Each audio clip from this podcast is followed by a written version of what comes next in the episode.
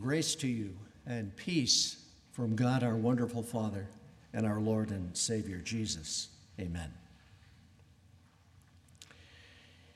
So, you will have noticed, I think, that we have before us today a really jangled up text, full of powerful images, most of them kind of PG 13, I should think, some of them downright nasty. Yes? Did you notice that?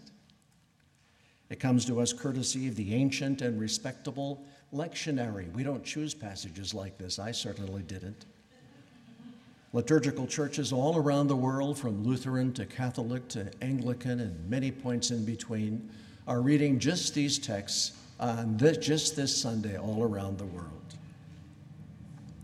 The ancient uh, and respectable lectionary, I have often thought, and thought again this week, is rather like life in that way, don't you think?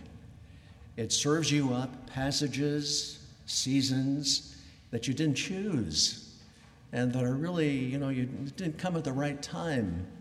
I've never liked passages like this, whether in scripture or in life.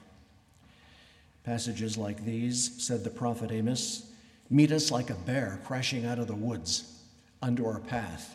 They meet us like a lion leaping out of the shadows into our consciousness somehow. Uh, but you see what you think.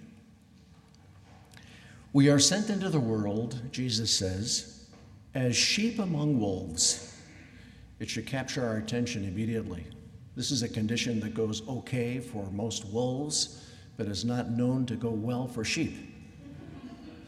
And then Jesus gives us a colorful description of the encounter. There will be betrayals and floggings, verse 17. There will be public accusations, verse 18 persecutions and confessions, denials, trials, snares, every kind of nastiness.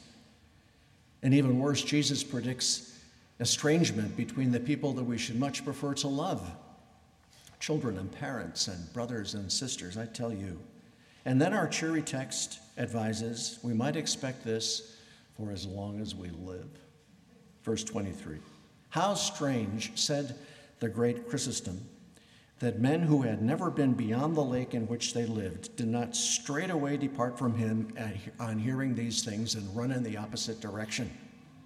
The church fathers had a real way with words. I've traveled around the world here and there and preached sometimes too, from La Paz to Ulaanbaatar and lots of places in between. And in all my days, I have never learned to like passages like the one that we had before us today. I prefer simpler passages, whether in life or in Scripture, with clearer themes and friendlier images that are also easier to outline. We can take some consolation from the fact that our passage seems directed to first century disciples back in the days of gladiators, yes, and throwing Christians to the lions and so on. Uh, these were the days of outright persecutions. St. Matthew himself was martyred in Ethiopia, as the tradition tells us. St. Thomas in India, St. Peter in Rome, almost the entire company of the first, first century apostles met a similar kind of end. I mean, like mainly in past tense, yes? But this doesn't make the, uh, the passage much easier, actually. For one thing, outright persecutions are not at all unheard of today and still common in some parts of the world, many corners of the world. I've, I've seen these places, I've seen this persecution firsthand. It is estimated that there have, been, there have been more martyrs in the last 100 years than in all the previous centuries of church history combined. I mean, like, you should take a deep breath and let that sink in for a moment. And then, too, there's the challenge of attempting to live a somewhat decent life in an often contrary and sometimes combative, highly complex world like we have in Minneapolis, let's say. You may not be dragged before magistrates for public flogging, as pictured in our passage, but you are, I should think, attempting to be kind and faithful. You are attempting to be loving and just in a world that doesn't consistently affirm these things. Now, you try consumption, on the other hand, or self aggrandizement, or personal ambition, on the other hand, or tribalized politics, or self promotion. Things like these are celebrated and affirmed. But put on, on the other, put on selflessness instead, and humble service and justice, intertribal politics, kindness and respect. Things like these are, often, are sometimes like shamed outright.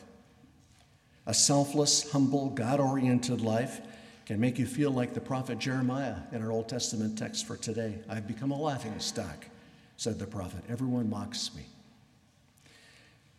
Life itself, I'm getting to be kind of an old guy.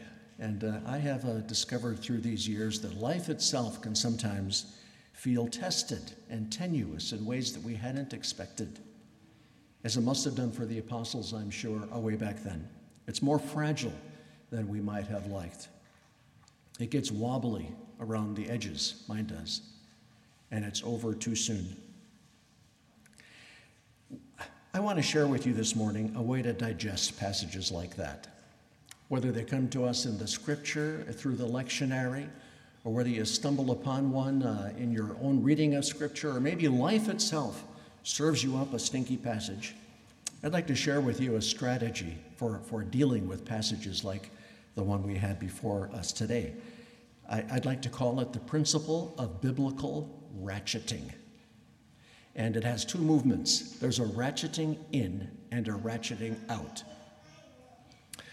Most of the time, when we come across passages like this, we'll kind of ratchet in. It's our natural inclination, and the first thing that we do.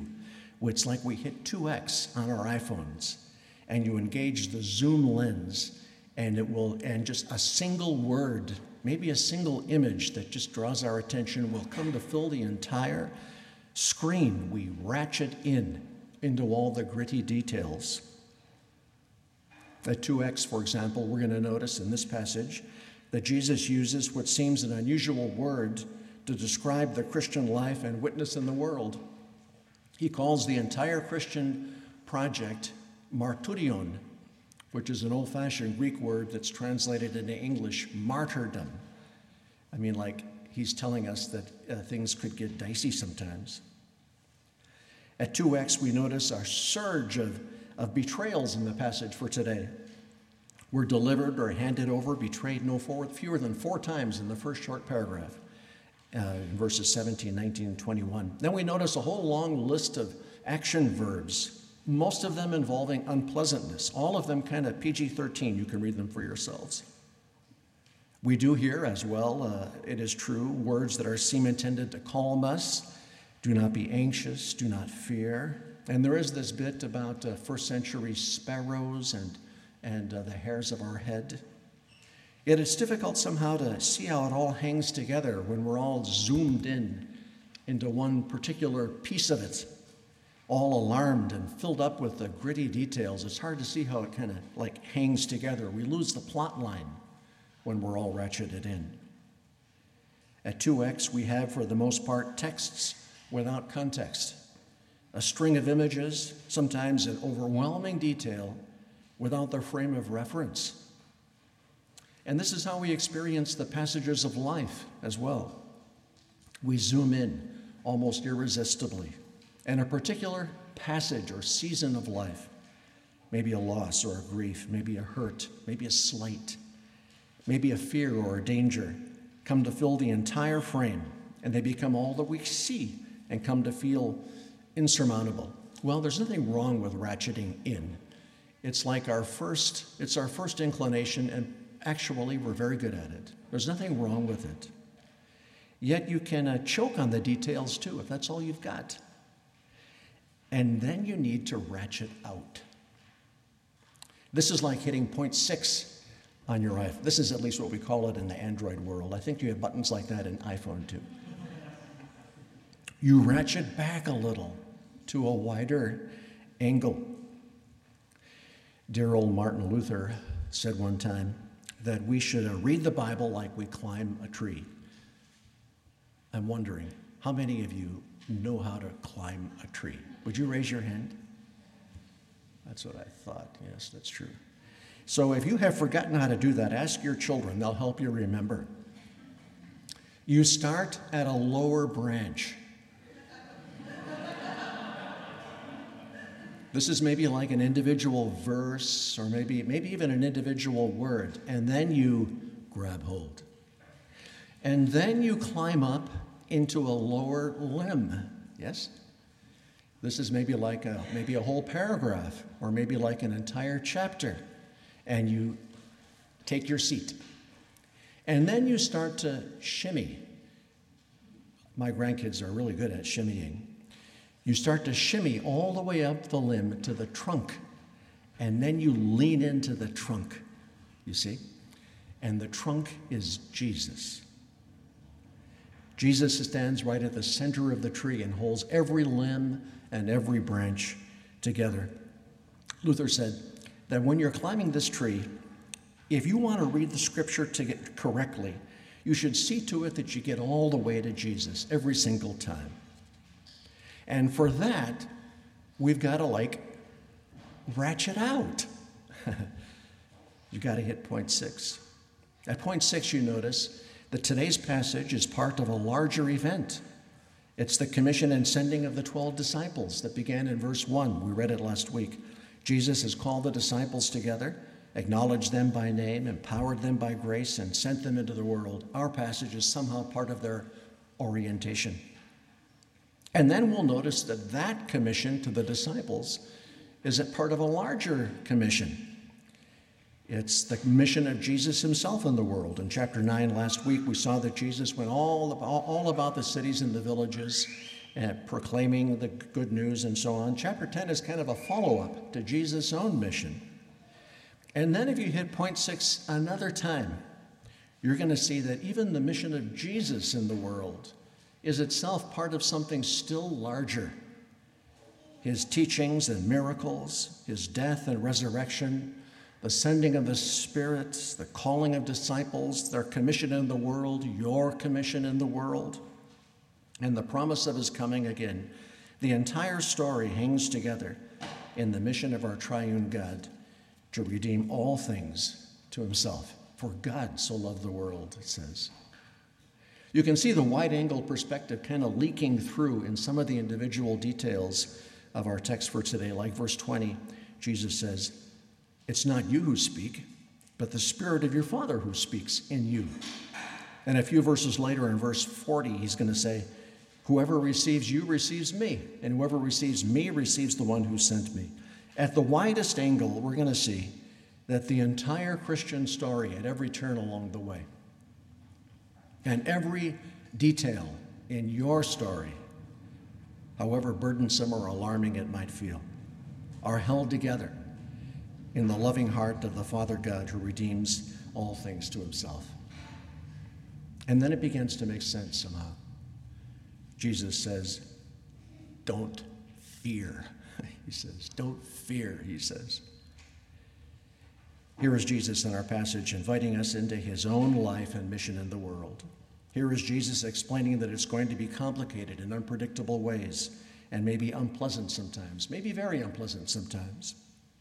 Here is Jesus acknowledging that sometimes we may wonder uh, how whatever we've gotten ourselves into, and promising that even when things seem to go sideways as they will, there remains a gracious design, and the design is the love of God standing at the center, indomitable, dependable, right at the center of the tree. This is what you get when you ratchet out. You see where you are in the larger frame of things. I love the Kenyan liturgy that we have been reading through these last Sundays of Lent and, and uh, Easter, especially the, the post communion prayer, where we have prayed every Sunday. The broken fragments of our history are gathered up in the redeeming act of Jesus. Do you remember that? What great language. The broken fragments of our history are gathered up in the, in the redeeming act of Jesus. We come to the table and our lives are made whole again. And then finally, you can ratchet in again. I used to work in a psychiatric hospital for a few years. The place was filled with people that were kind of like stuck on permanent wide angle, who had kind of lost the ability somehow to ratchet in to life. It's not an ideal way to live. Wide angle doesn't make the details go away after all, but it somehow uh, makes them navigable once again. It is said uh, that one counts things that you really, really value. My granddaughter values aluminum can tops for some reason.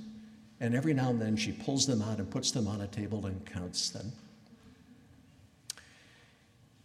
Heaven wants you to know that you are counted. In fact, that every hair on your head has been numbered in heaven. It's a weird idea, but it's true. It is said that a heaven takes note of every uh, sparrow that falls to the ground and wants you to know that you're better than all the sparrows in the world. You're more loved than all the sparrows in the world. You crawl up the branch all the way to the trunk, and that's what you're going to find. And you can lean into it. The trunk will hold. That's why Jesus says, Fear not. This trunk, the Father's dependable love, will hold you through every complicated deal of life. And you're not, it's not going to wear out. So, to return to my uh, original complaint, I've never liked passages like the one we had before us today. They remind me, frankly, of the, you know, like the passages of life that we hadn't chosen and that just kind of spring out of the woods and grab us somehow. And I have found through all these years that they are difficult to bear if it weren't for the trunk at the center of the tree and the love of the Father to see you through. Amen. The grace of our Lord Jesus Christ and the love of God and the fellowship of the Holy Spirit be with you all. Amen.